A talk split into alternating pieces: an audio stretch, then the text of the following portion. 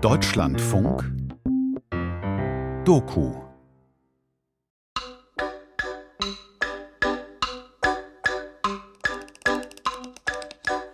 Rapunzel, Rapunzel, lass mir dein Haar herunter. Ich war als Kind strohblond, semmelblond.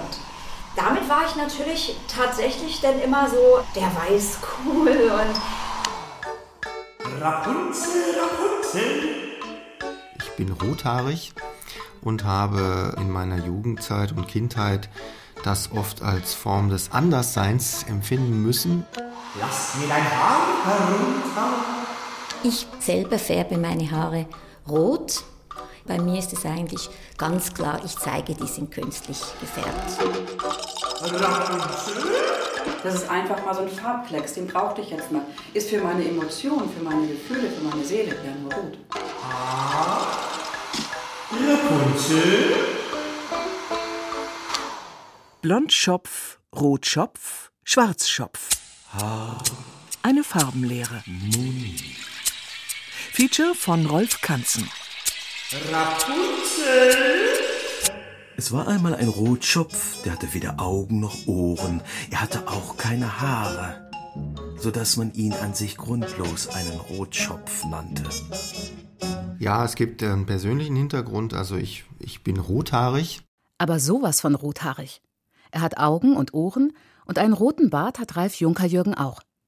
Er ist Professor für romanische Kulturwissenschaft an der Universität Regensburg. Als dann aber in den Geisteswissenschaften diese kulturwissenschaftliche Wende kam, der Cultural Turn, da wurde das plötzlich möglich, dass man auch Themen behandelt, die kulturhistorisch sehr interessant sind, aber bisher so ein bisschen marginal gewesen waren. Und ich habe dann immer noch nicht geglaubt, dass man Haarfarben machen kann.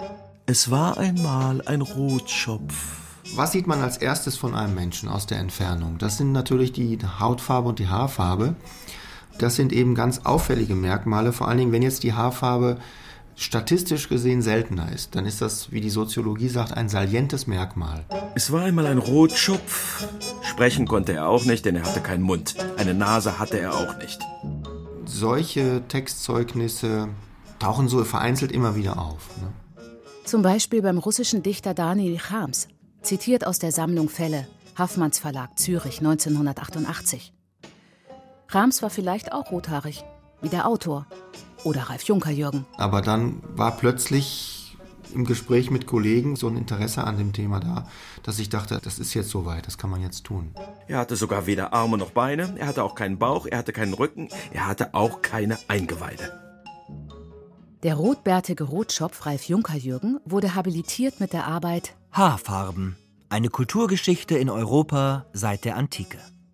Dann habe ich von den roten Haaren das erweitert auf alle Haarfarben, weil die Haarfarben eigentlich so ein System bilden, weil die untereinander verglichen werden, untereinander Gegensätze darstellen teilweise, sodass man nicht einzelne Haarfarben besprechen kann, sondern eigentlich das so systematisch angehen muss. Und das war dann der Ausgangspunkt zu diesem Buch.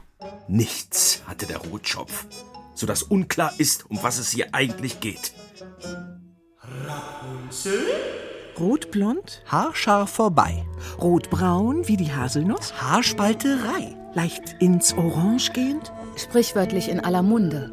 Auf den Zähnen. Haargenau. Und vorher in der Suppe. Bei Farbbezeichnungen zeigt sich eigentlich am deutlichsten, wie schwach unsere Sprache eigentlich ist oder wie abstrakt unsere Sprache ist. Das Auge kann ja Millionen von Farbnuancen wahrnehmen, aber wenn Sie jetzt mal die grundlegenden Farbadjektive anschauen im Deutschen, dann sind das noch nicht mal 2 Handvoll. Und die müssen ja 10 Millionen Farbnuancen abbilden. Kastanienrotes Haar? Haarsträubend. Bevor wir uns graue Haare wachsen lassen, sie uns raufen oder uns in dieselben geraten, greifen wir zu Grimms Märchen. Rapunzel. Es war einmal ein Mann und eine Frau.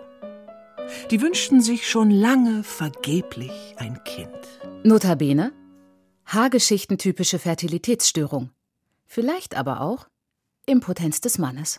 Endlich machte sich die Frau Hoffnung. Der liebe Gott werde ihren Wunsch erfüllen. Rapunzel. Lange, prächtige Haare, fein wie gesponnen Gold. Kulturell kommt ja auch noch hinzu, dass die Farbübergänge anders sind.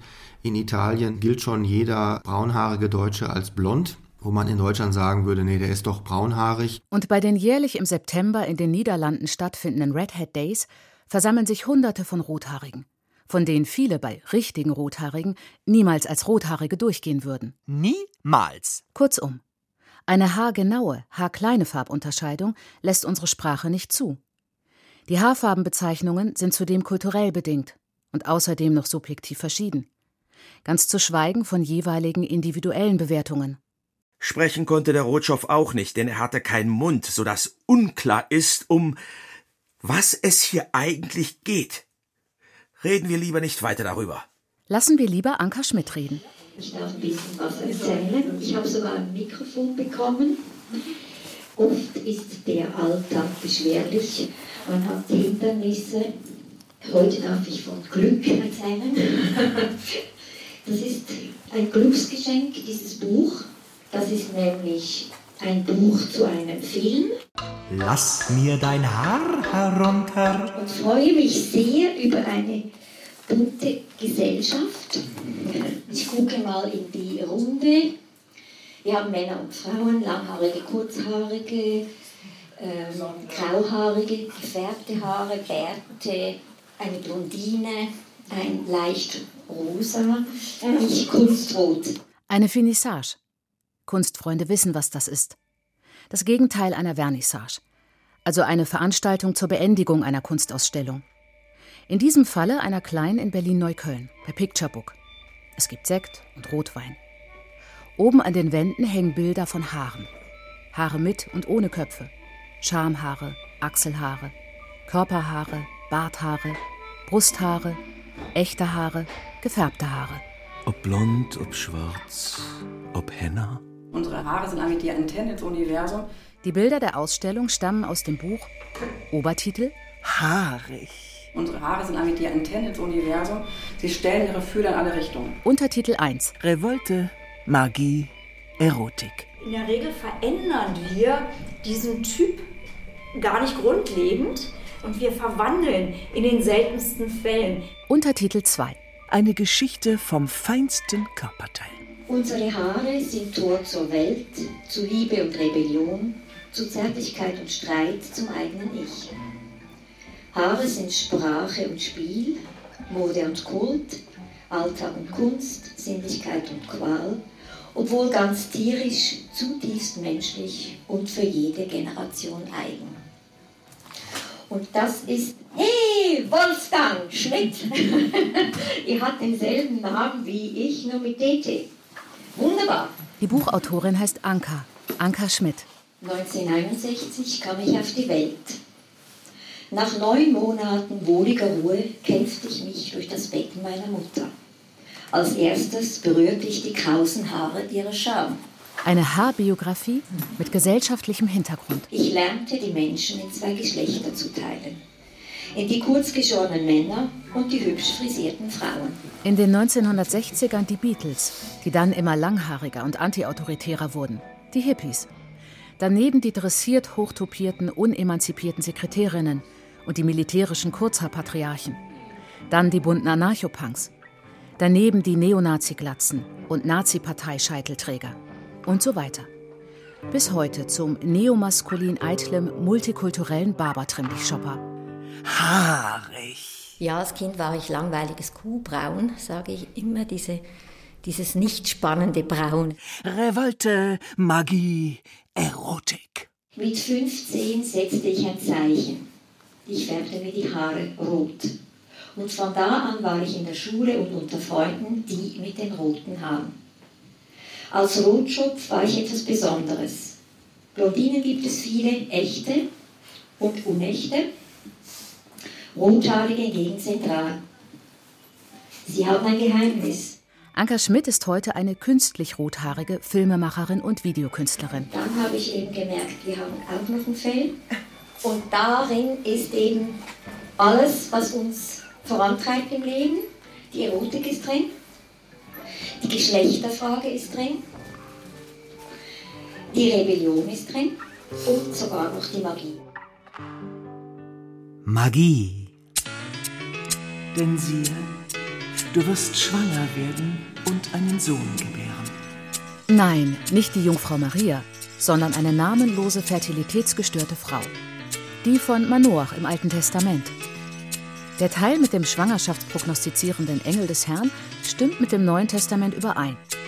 Der Engel bringt frohe Botschaft, kündigt eine Art Erlösersohn an.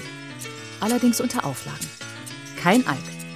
Die Schwangere darf kein Bier und kein Wein trinken und nichts Unreines essen. Denn siehe, du wirst schwanger werden und einen Sohn gebären. Es darf kein Schermesser an seine Haare kommen, denn der Knabe wird von Geburt an ein gottgeweihter Nasiräer sein. Er wird beginnen, Israel aus der Gewalt der Philister zu befreien. Wir haben in anderen Kulturen, werden ja ganz andere Dinge gelebt, wo gesagt wird, die Seele ist in den Haaren. Die Indianer haben sich nie die Haare abgeschnitten. Ja, wir haben anderen damit die Stärke genommen. Ja, wenn wir an Samson denken.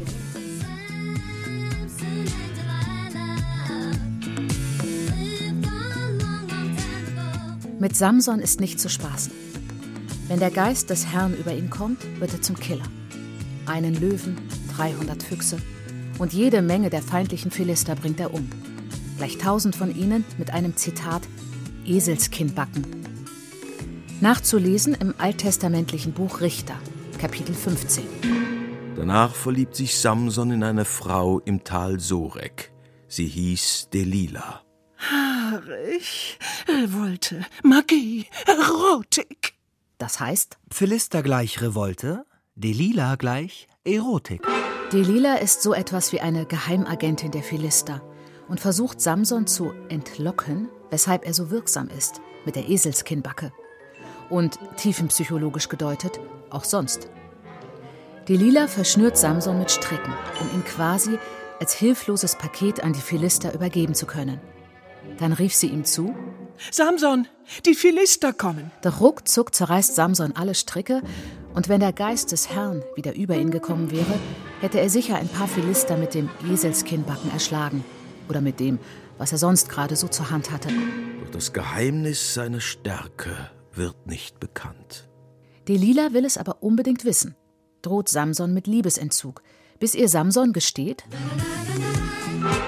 Ein Schermesser ist mir noch nicht an die Haare gekommen, denn ich bin von Geburt an Gott als Nasiräer geweiht.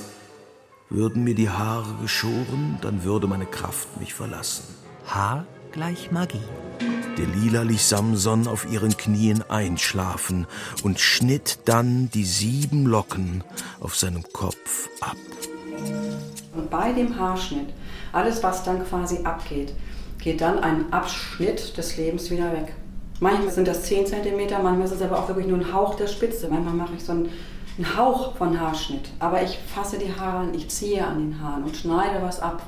Und es fällt was runter. Dann gehen also viele, viele Dinge, die sie gefangen hat in ihrem Haar quasi, lassen wir gehen. Und das passiert dann einfach. Und wenn viel ab muss, ja, dann haben wir das auch mal. Vielleicht muss mal irgendwie was ab. Und dann gibt es auch mal einen richtigen kurzen Haarschnitt. Gibt's auch. Je nachdem, was gerade für ein Thema anliegt. So begann Delilah ihn zu schwächen und seine Kraft wich von ihm. Haar steht für Lebenskraft, wie in dem Samson-Mythos. Wenn er die Haare verliert, dann verliert er seine Kraft. Das ist ja so ein bisschen altersmäßig verbürgt im Leben. Man hat das Gefühl, also gerade bei Männern, wenn die älter werden, verlieren die ihre Haare, verlieren sie ihre Lebenskraft. Daher kommt diese Analogie. Und da packten ihn die Philister und stachen ihm die Augen aus. Sie führten ihn nach Gaza hinab und fesselten ihn mit Bronzeketten. Doch sein Haar, das man ihm abgeschnitten hat, fing wieder an zu wachsen. Haarenergetik. Wenn ich am Kopf arbeite, aktiviere ich hier oben diesen Gallenblasenmeridian. Der sitzt hier, der geht hier über die Hälfte des Kopfes rum und endet an den Füßen. Haarenergetik. Also nicht Schnippschnapp, Lebenskraft weg, wie bei Samson. Sondern das Gegenteil. Lebenskraft vitalisieren durch Energetisierung, schlechte Energie ausleiten, dadurch gute Energien stabilisieren. Es gibt an den 10 Punkte, diese besonderen Akupunkturpunkte zum Beispiel, die aktiviere ich, streiche diese Meridiane aus. Es gibt so eine Meridianmassage, diese biodynamische Ausleitung, indem ich an den Füßen beginne und nach immer weiter raufgehe, bis ich quasi am Kopf ankomme. Wenn ich das nicht mache, kann ich eben halt keine Blockaden lösen. Silvia Schley, brünett mit einem ganzheitlichen Naturhaarfarbenklecks wegen der grauen Strähne vorne. Silvia Schley löst Blockaden im Naturfriseursalon Molinari in Berlin-Gropiusstadt. Sie ist ausgebildete und zertifizierte Haarenergetikerin. Als Haarenergetikerin ist die Grundaufgabe, dass ich meine Kunden versuche, in Harmonie zu bringen. Harmonie. Und dann schaue ich, gibt es da irgendetwas, was vielleicht nicht wirklich stimmt? Warum ist der Mensch nicht zufrieden? Und das versuche ich mit einer energetischen Behandlung wieder in Harmonie zu bringen. Harmonie. So, und dann meine Kundin da fertig ist. Wir haben diese auf der Liege alles bearbeitet. Ich habe nach den Chakren gefragt, habe die auch in dem Moment vielleicht auch schon harmonisiert, indem ich auch diese Meridiane ausgleiche. In dem Moment bin ich am ganzen Körper drin und leite quasi diese Energiebahn aus. Dann gehe ich mit der Kundin hier rüber zur Waschliege. Dann darf die Kundin sich hier entspannt hinlegen. Ich wasche ihr die Haare ganz gründlich. Meistens nehme ich das Kristall, weil das ganz viel rauswäscht. Auch von den Kunden, dass da wirklich auch ganz, ganz viel Entgiftung auch passiert. Als Naturfriseurin und Haarenergetikerin betrachte ich sie als Mensch ganzheitlich. Holistic Hair. Seit einigen Jahren oft im Angebot. Die meisten Rothaarigen, die ihre Haare so leben, wie sie sind, die haben einfach mehr Feuer. Da ist also mehr Leben drin. Dafür stelle ich eine energetische Diagnose mittels ihres Haares, wie zum Beispiel Scheitelbildung. Hier vorne fällt so ein leichter Mittelscheitel. Das heißt, sie sind rechts und links gut ausgeglichen. Das heißt, orientiert rechts und links. Das heißt, die linke Seite ist die mütterliche Seite, die rechte Seite ist die väterliche Seite. Vielleicht ist es auch so, dass sie sich für beide Seiten gar nicht entscheiden können. Vielleicht wollen sie beides unbedingt in Harmonie haben. Das ist für sie ganz wichtig, dass also Vater, Mutter immer in Harmonie ist für sie. Aber auch ihre Seite, die weibliche Seite.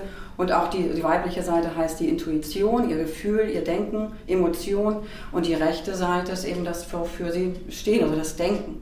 Und da ist das harmonisch. Das ist auch ein Sinn danach. Sie wollen es so. Energetische Diagnose, um so die Botschaft ihres Körpers erkennen zu können und mit ihnen zu schauen, welches Lebensthema noch bearbeitet werden muss. So, wenn ich jetzt ihre Haare jetzt so betrachte, sie haben welliges Haar. Das steht auch dafür, dass sie sehr bewegt sind in ihrem Leben, dass da so einiges kommt, sehr interessiert sind. Eigentlich ihre Antennen, unsere Haare sind eigentlich die Antennen ins Universum. Sie stellen ihre Fühler in alle Richtungen.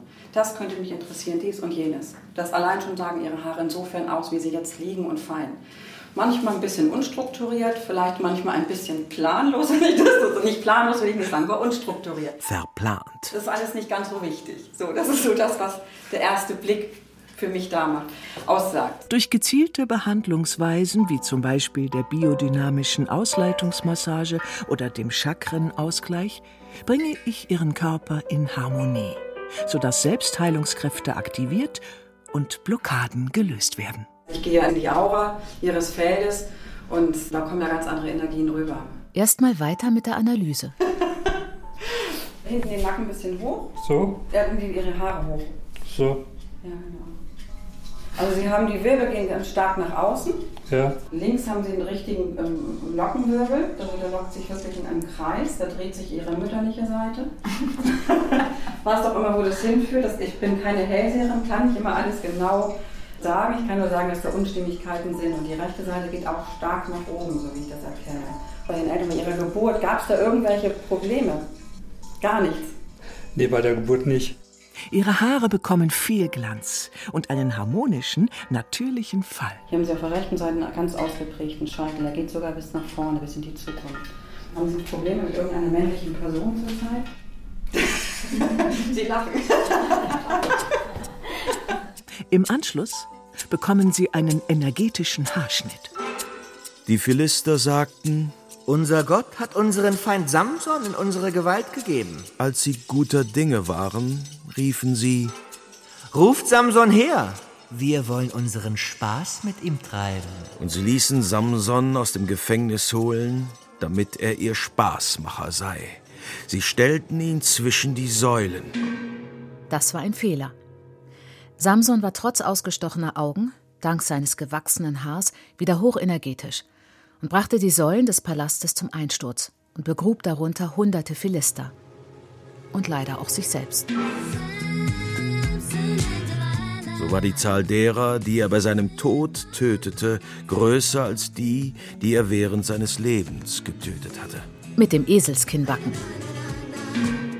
Allein schon mit dem Wissen, mit dieser Erkenntnis, da stimmt was nicht, kommt schon was im Körper in Gange. Und das ist eben die Selbstheilung, die ich damit aktiviere. Und damit eben mit dieser Behandlung bringe ich die Menschen in Harmonie und in Fluss. 60 € pro Stunde. Eine komplette haarenergetische Behandlung dauert beim Naturfriseur Molinari 2 Stunden, manchmal auch mehr. Plus Naturfarbe, wenn naturgrau und oder nötig. Es sollte aber natürliche Haarfarbe sein, weil eine chemische Haarfarbe, die mit vielen, vielen Belastungen eben versehen ist, die versiegelt das Haar. Und das verhindert dann auch diesen Energiefluss. Dann können die gar nicht das aufnehmen und das wahrnehmen, was man über Haare eigentlich wahrnehmen könnte. In energetischer Hinsicht kommt es auf ein paar Haare mehr oder weniger übrigens nicht an. Der Mensch verliert jeden Tag zahlreiche, ohne dass sich das unangenehm bemerkbar macht. Rapunzel, Rapunzel. Anzahl blond. Lass mir dein Haar runter. Anzahl der Kopfhaare bei Blonden ca. 150.000. Bei Braunhaarigen 110.000, bei Schwarzhaarigen 100.000 und bei Rothaarigen... Bei Rothaarigen leider nur 90.000. Dafür sind rote Haare angeblich dicker. Die Zahlen fand Ralf Junker-Jürgen bei verschiedenen Autoren. Wieder eines dieser Zitier- oder Abschreibekarusselle. Es gibt tatsächlich im 19. Jahrhundert ganz konkrete Zahlen. Karl Gustav Karus liefert die. Und er hat da zeigen können, dass die Haarfarben unterschiedlich viele Haare bedeuten. Allerdings bin ich mir nicht sicher, ob das wirklich vertrauenswürdige Zahlen sind, weil alle anderen Quellen, die danach kommen, haben da eigentlich abgeschrieben. Und ich weiß auch nicht, wie viele Leute denn der verglichen hat, bei wie vielen Leuten der die Haare gezählt hat, ob das vielleicht nicht nur eine Person war. Und dann ist das natürlich statistisch überhaupt nicht überzeugend. Einige Wissenschaftler liefern sogar noch genauere Angaben, zum Beispiel für Schwarzhaarige. 109.440. Wer es nicht glaubt, kann ja nachzählen. Ich glaube diesen Zahlen nicht, weil der Aufwand viel zu hoch ist, Haare zu zählen. Und ich nicht glaube, dass das ordentlich gemacht wurde im 19. Jahrhundert. Heutige Beauty-Zeitschriften halten eisern daran fest. Durchmesser eines Haars zwischen 0,04 und 0,12 Millimeter. Alles messbar. 5 Millionen Haare und Härchen wachsen auf dem ganzen Körper. Bei Gänsehaut stellen sich die meisten auf, um Wärme am Körper zu halten. Das war bei den Neandertalern und ihren evolutionären Nachfahren nützlich. Ein einzelnes Haar von 10 cm Länge wiegt 0,0002 Gramm. Im Durchschnitt so etwa. Ein einzelnes Haar kann 100 Gramm tragen. Ein Kopf voll, 3 Elefanten. Haare bestehen aus Keratin, abgestorbenen Zellen. Eigentlich Abfall. Die Haarlänge der Chinesin Xie Ching beträgt 567 cm. Rapunzel! Rapunzel nicht, sondern Xie Ching. Guinness-Buch der Rekorde. Farbe: schwarz. Weltrekord. Papua-Neuguinea, 0,03% Rothaarige. Sagt Wikipedia. Den längsten roten Bart, 3,63 Meter, hatte der Renaissance-Philosoph Nicodemus Vindicus, genannt der Böhme. Das haben wir uns jetzt mal ausgedacht. Schwarzhaarige in Deutschland 10,4%, in Frankreich 20,7%, in Spanien 39,4%. So eine Publikation aus dem Jahre 1889. Es folgten weitere von rassebiologisch interessierten Medizinern wie Rudolf Virchow und anderen. Ein Volk, ein Reich, eine Haarfarbe. Weil das nicht so war, schlugen in den 1920er Jahren Rasseideologen wie Hitlers Inspirator Lanz von Liebenfels blondhaarigen Zuchtprogramme vor. Im Jahre 2017, also in haarfarb-pluralistischen Zeiten, veröffentlicht Ronald Hens, Psychologe an der Universität Saarland, Angaben, die auf Selbsteinschätzung beruhen. Selbsteinstufung Norddeutschland. Rot, rotblond, rotbraun. 6% der Frauen, 3% der Männer. Bei Frauen weniger, bei Männern aber gelten Rothaarige eher als unattraktiv. Und das heißt, dass die sozusagen als hässliches Entlein geboren werden. Um als grauer oder glatzköpfiger Schwan zu sterben. 2% der Weltbevölkerung sind rothaarig, 1/3 blond und brünett, der Rest ist schwarzhaarig. einmal abgesehen von den Grauhaarigen und Glatzigen. Gnädige Frau haben so schönes Haar, so lang und so seidenweich. Ja, es ist sehr weich. Aber das ist nicht gut. Wie das Haar, so der Charakter. Gewiss, gnädige Frau. Und ein weicher Charakter ist doch besser als ein harter. Ja. Und Sie haben auch Blondes? Das haben die Männer am liebsten. Theodor Fontane, Effi Briest. Die, die blond sind, die haben auch immer einen weißen Teint. Sie auch. Und ich möchte mich wohl verwetten, dass Sie viel Nachstellung haben. Lass mir dein Haar herunter. Und dann habe ich eine Freundin, die war auch so blond. Ganz flachsblond, noch blonder als sie. Und auf einmal sah ich sie,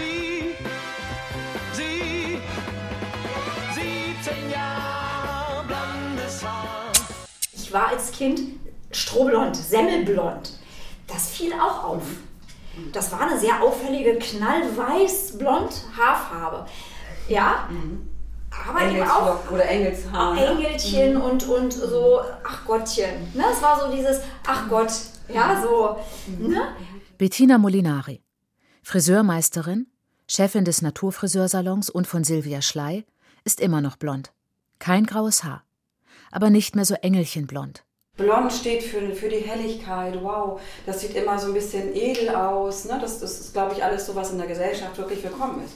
Und deswegen wollen auch viele blond sein, selbst die Dunklen. Die machen sich blonde Strähnen rein oder etc. Im Naturfriseursalon Molinari selbstverständlich mit Naturfarben, nicht mit chemischen. Die Blonden sind von Natur aus schon sensibler.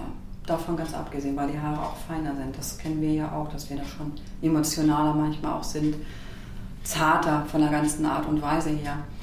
Und aber so 100% kann ich das nicht wirklich bestätigen, dass da ganz viel von der Haarfarbe abhängt. Irgendwie aber schon, versicherte schon Johann Caspar Lavater im 18. Jahrhundert.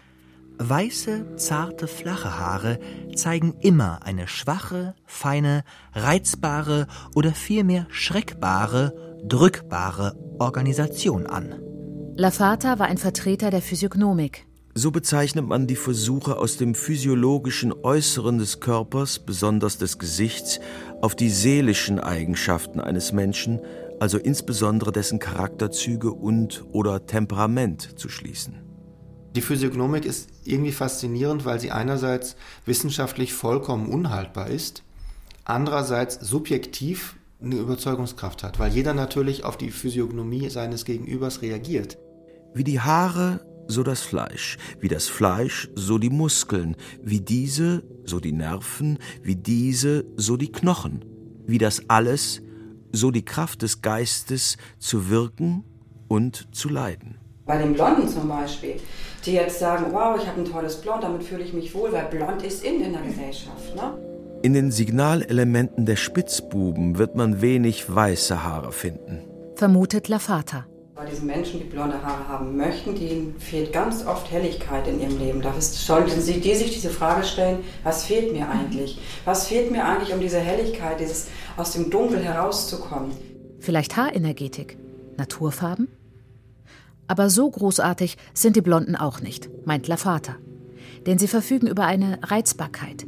Das heißt bei ihm zunächst einmal nichts anderes, als dass sie empfindsam sind, achtsam. Doch diese Reizbarkeit... Die meiste Reizbarkeit beim flachsweißen, zarten Haar ist Reizbarkeit ohne Federkraft, schwer gedrückt, ohne Widerstand.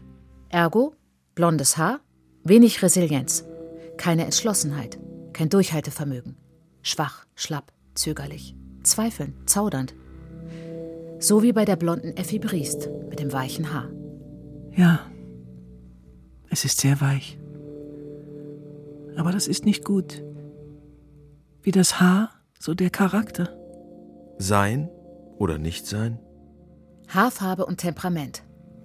Lavater schöpft mit diesen Zuschreibungen aus der viel älteren, aus der Antike und der Renaissance stammenden Physiognomik und Temperamentenlehre, imponierte aber manchem Schriftsteller. Goethe war ja ein ganz großer Fan von dieser Physiognomik. Der hat ja bei den physiognomischen Fragmenten von Lavater hat er ja mitgearbeitet. Er hatte einige selbst verfasst, er war so ganz davon überzeugt. Beispiel: Wilhelm Meisters Lehrjahre.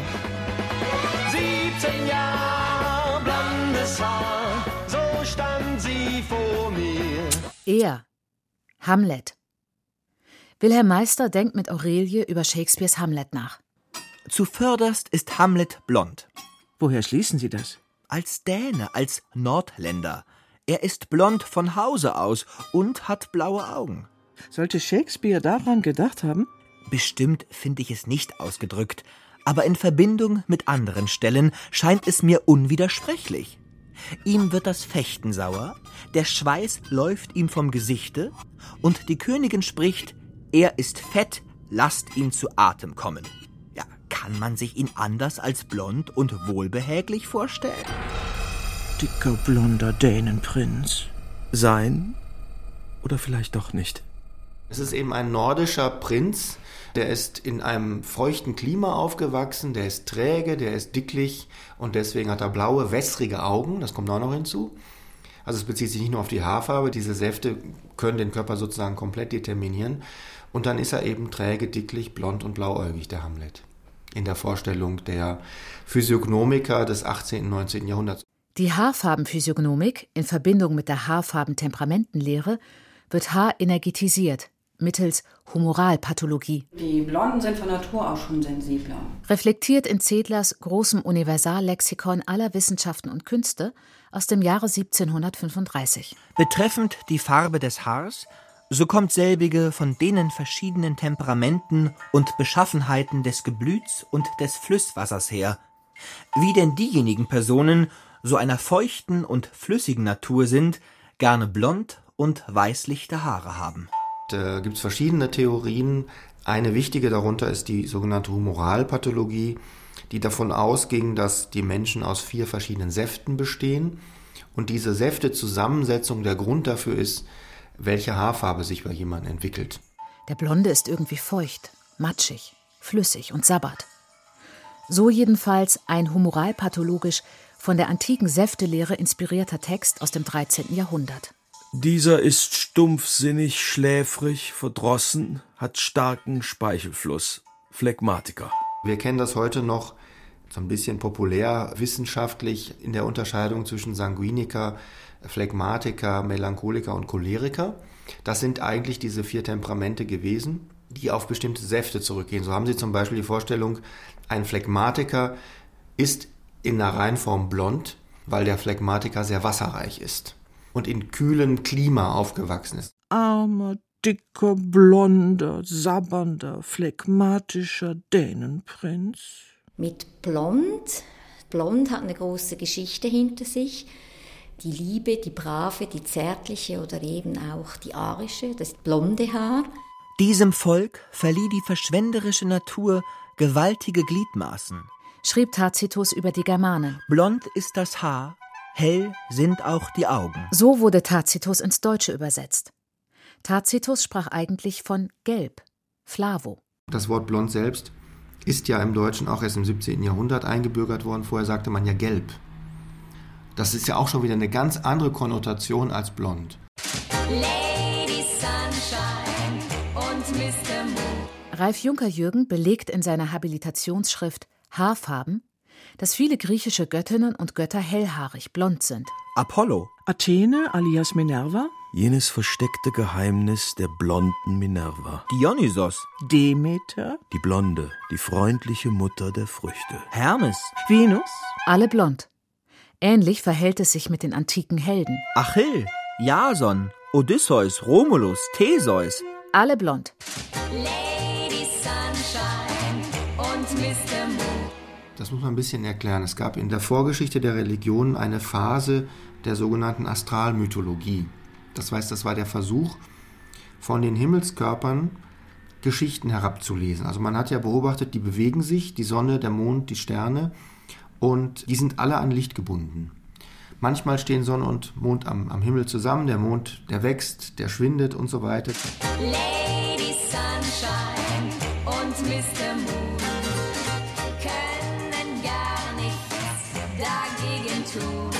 Die Sonne geht unter, geht auf. Man hat von diesen Bewegungen Geschichten abgelesen.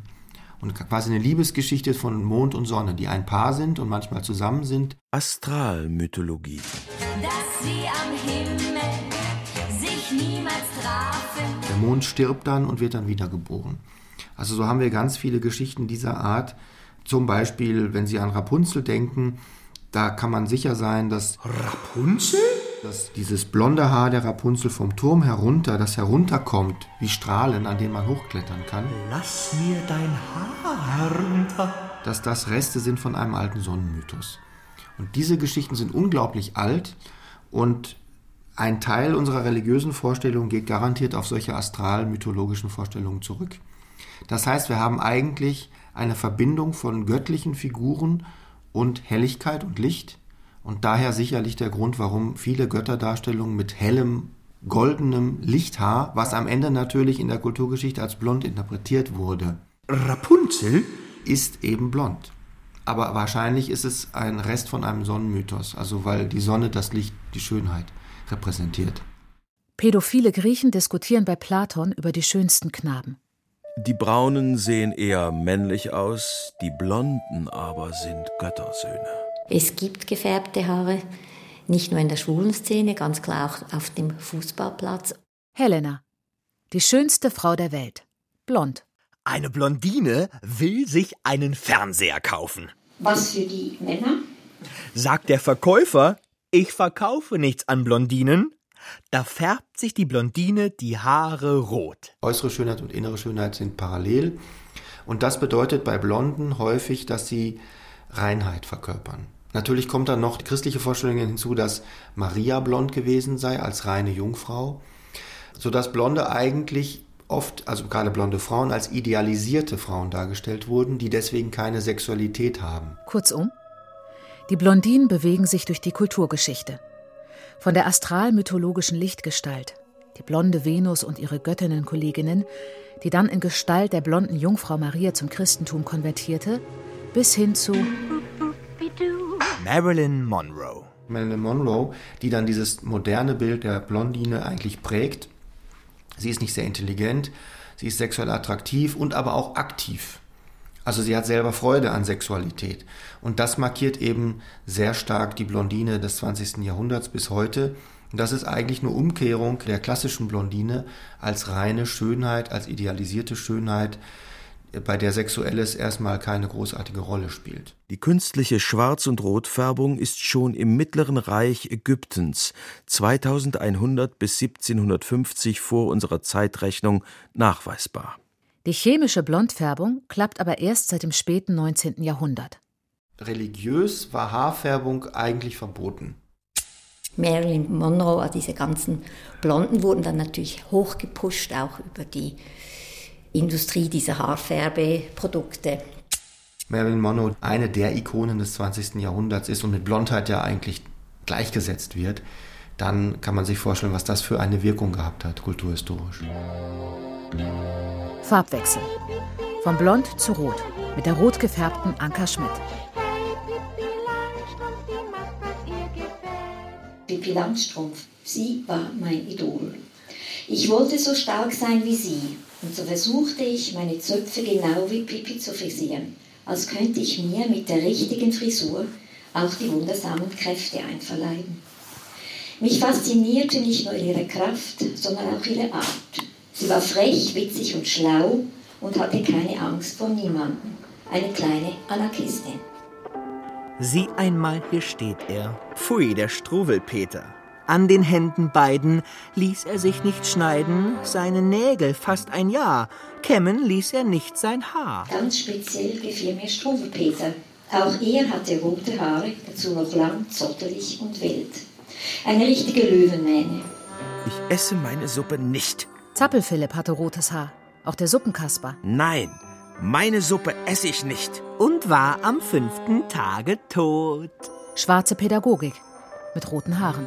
Rote Haare, Gott bewahre. Rotes Haar, nimm dich in Acht, hat noch jedem Leid gebracht. Rotfuchs, die Ecke brennt, die Feuerwehr kommt angerennt. Feuermelder. Karotte. Leuchtturm. Schon wieder ein Fuchs und keine Flinte. Wenn's oben brennt, ist unten die Hölle los. Dieses furchtbare Sprichwort, wo das Dach rostig ist, ist der Keller feucht. Da wird Rothaarigen dann unterstellt, die seien sexuell besonders aktiv. Das sind eben Zuschreibungen, die dadurch entstehen, dass es nur wenig Leute mit roten Haaren gibt. Es begann mit Lilith, laut Talmud, der zur wilden Dämonin degradierten ersten Frau Adams. Sie war rothaarig und wollte beim Sex immer oben liegen. Die Rothaarige ist geheimnisvoll, fast mythisch, begehrt und gefürchtet, sinnliche Göttin und gefährliche Hexe zugleich. Mal erotischer Vulkan, mal kühle Lady. Männer stehen vor der Wahl, Flucht oder Abenteuer. Wir zitieren hier aus der Illustrierten Quick aus den 1990er Jahren. Doch das ist nur ein Beispiel. Jeder Zweite hält rothaarige Frauen für die feurigsten Liebhaberinnen überhaupt.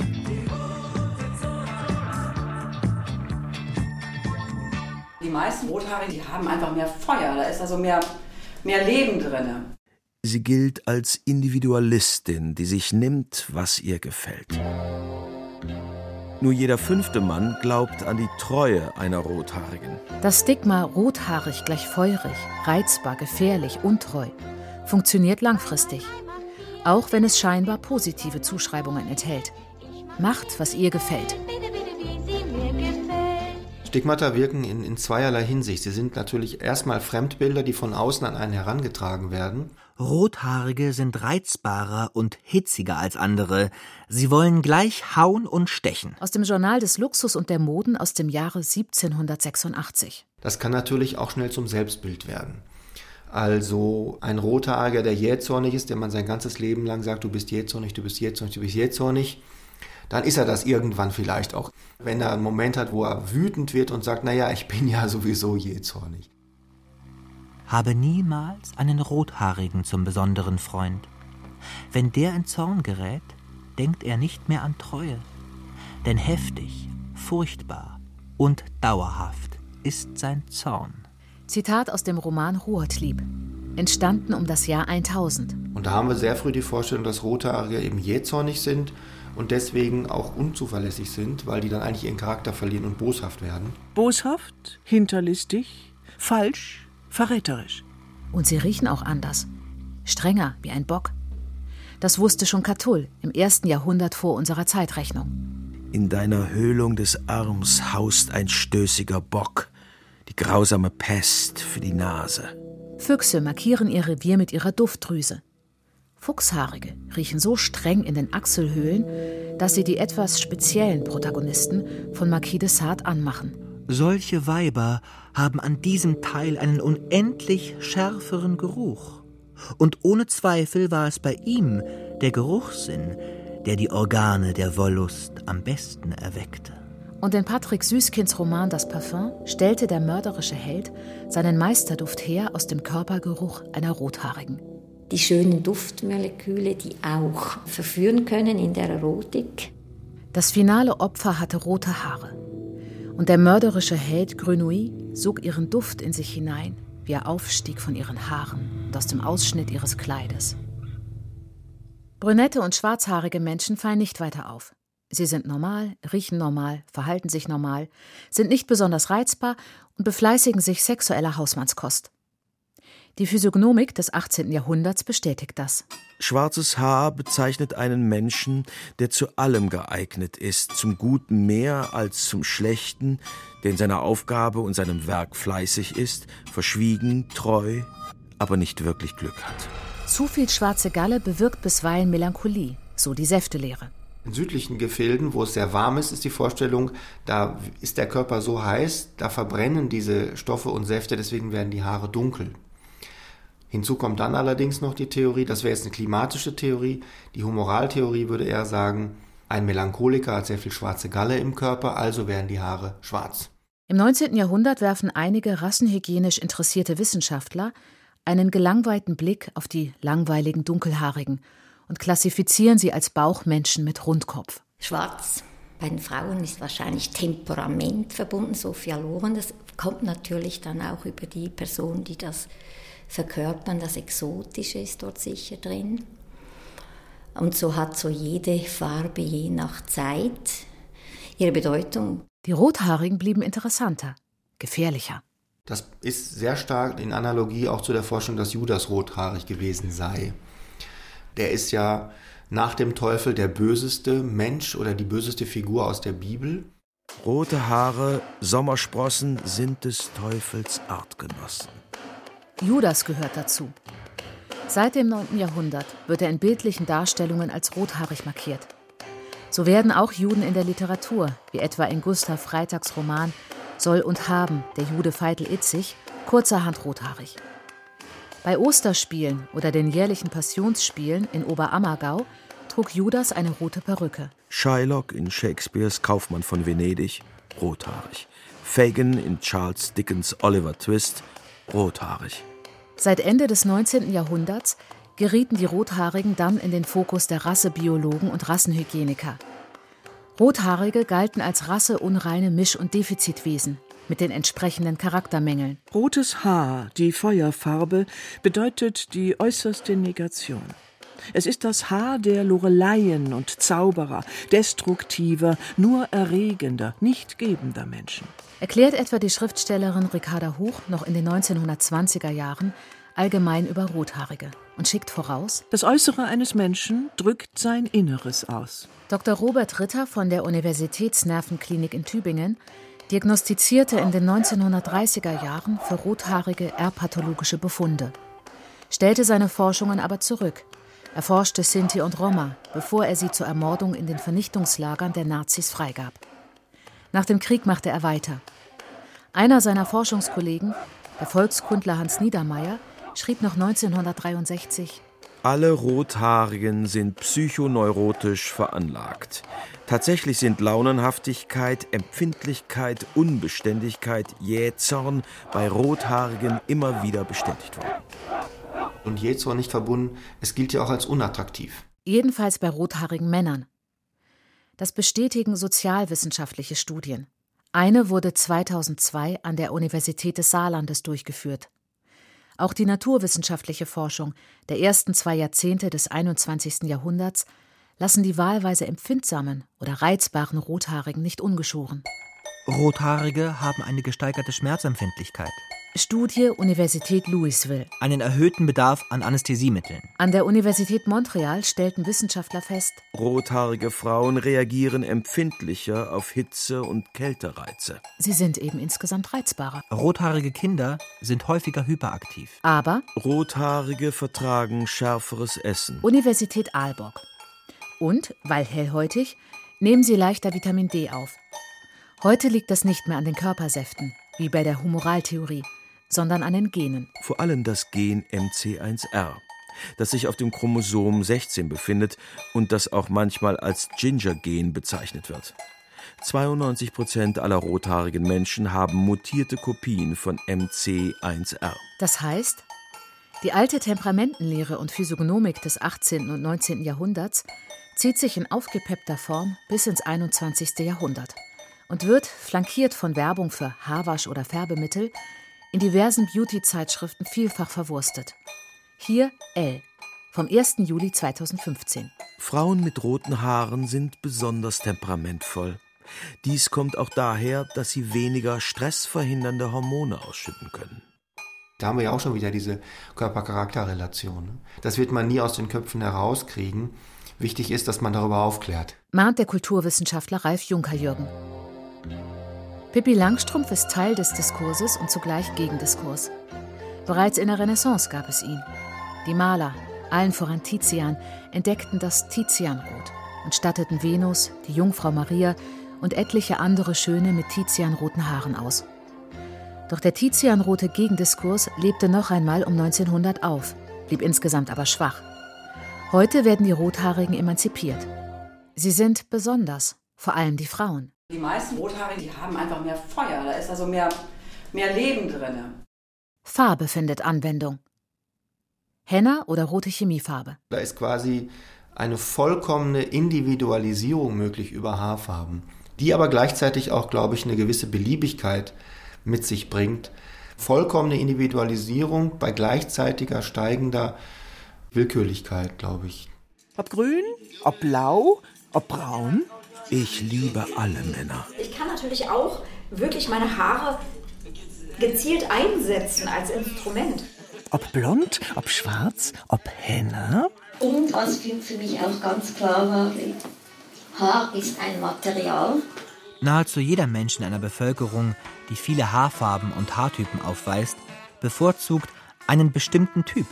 Blond oder brünett, rot oder schwarzhaarig, mit langen oder kurzen Haaren. Zitiert aus Ernst Bornermann, Lexikon der Liebe und Erotik, München 1968. Ich liebte es zu frisieren und frisiert zu werden. Liebte dieses Kribbeln am Kopf, dieses Rauschen im Ohr, dieses Gleiten durchs Haar. Erotik. Wie ein weiches Ebenbild aus Marmor flossen ihre Flechten sanft hernieder, aufgelöst und einem Wasserfalle gleich. Der Dichter Abu Newas war ganz angetan vom Haar. Und auch der persische Dichter Hafiz. Dieses schöne Haar, wenn meine Hand durch sein Gewalle das ganze lange hindurchpilgert. Auch Goethe war ein Haarpilger. Voll Lockenkraus, ein Haupt, so rund. Und darf ich dann in solchen reichen Haaren mit vollen Händen hin und wieder fahren, da fühle ich mich von Herzensgrund gesund. Manchmal ist der Anblick von Frauenhaar auch ungesund, etwa bei Medusa. Zuerst waren sie wunderschön, dann verzauberte sie Athene zu Schlangenhaar und die Menschen erstarrten, wurden zu Stein, wenn sie erblickten. Das heißt, Haar verführt und führt gelegentlich ins Unglück. Schon als Mädchen habe ich gespürt, dass in den Haaren Magie steckt. Ich weiß nicht, was soll das bedeuten?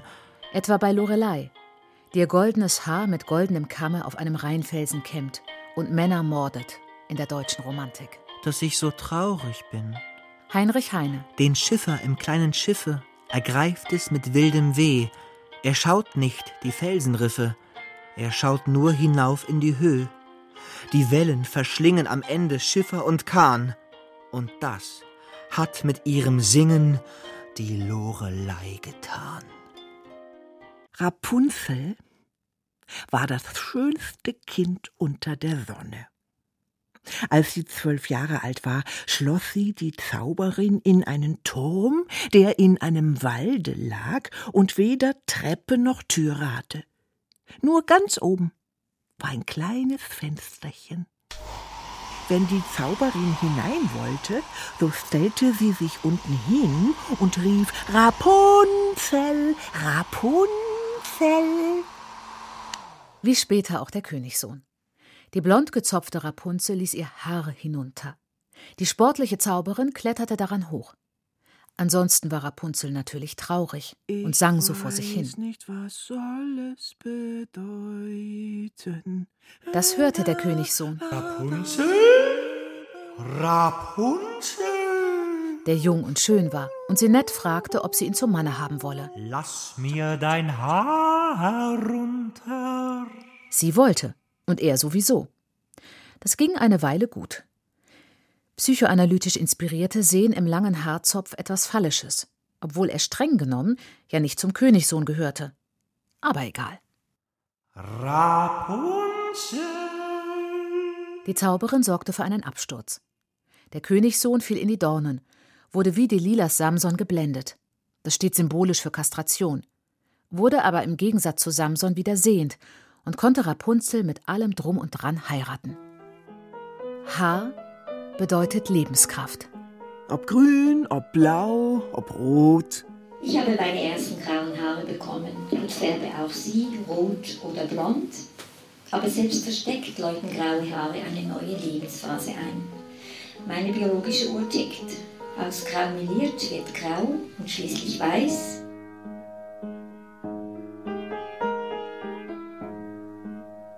Blondschopf, Rotschopf, Schwarzschopf. Eine Farbenlehre. Feature von Rolf Cantzen. Es sprachen Erzählerin Abax Safairat, Zitatoren Matti Krause und Bernhard Schütz, Zitatorin Gabriele Blum, Ton Inge Görgner, Regie Philipp Brühl, Redaktion Klaus Pilger. Produktion Deutschlandfunk 2020.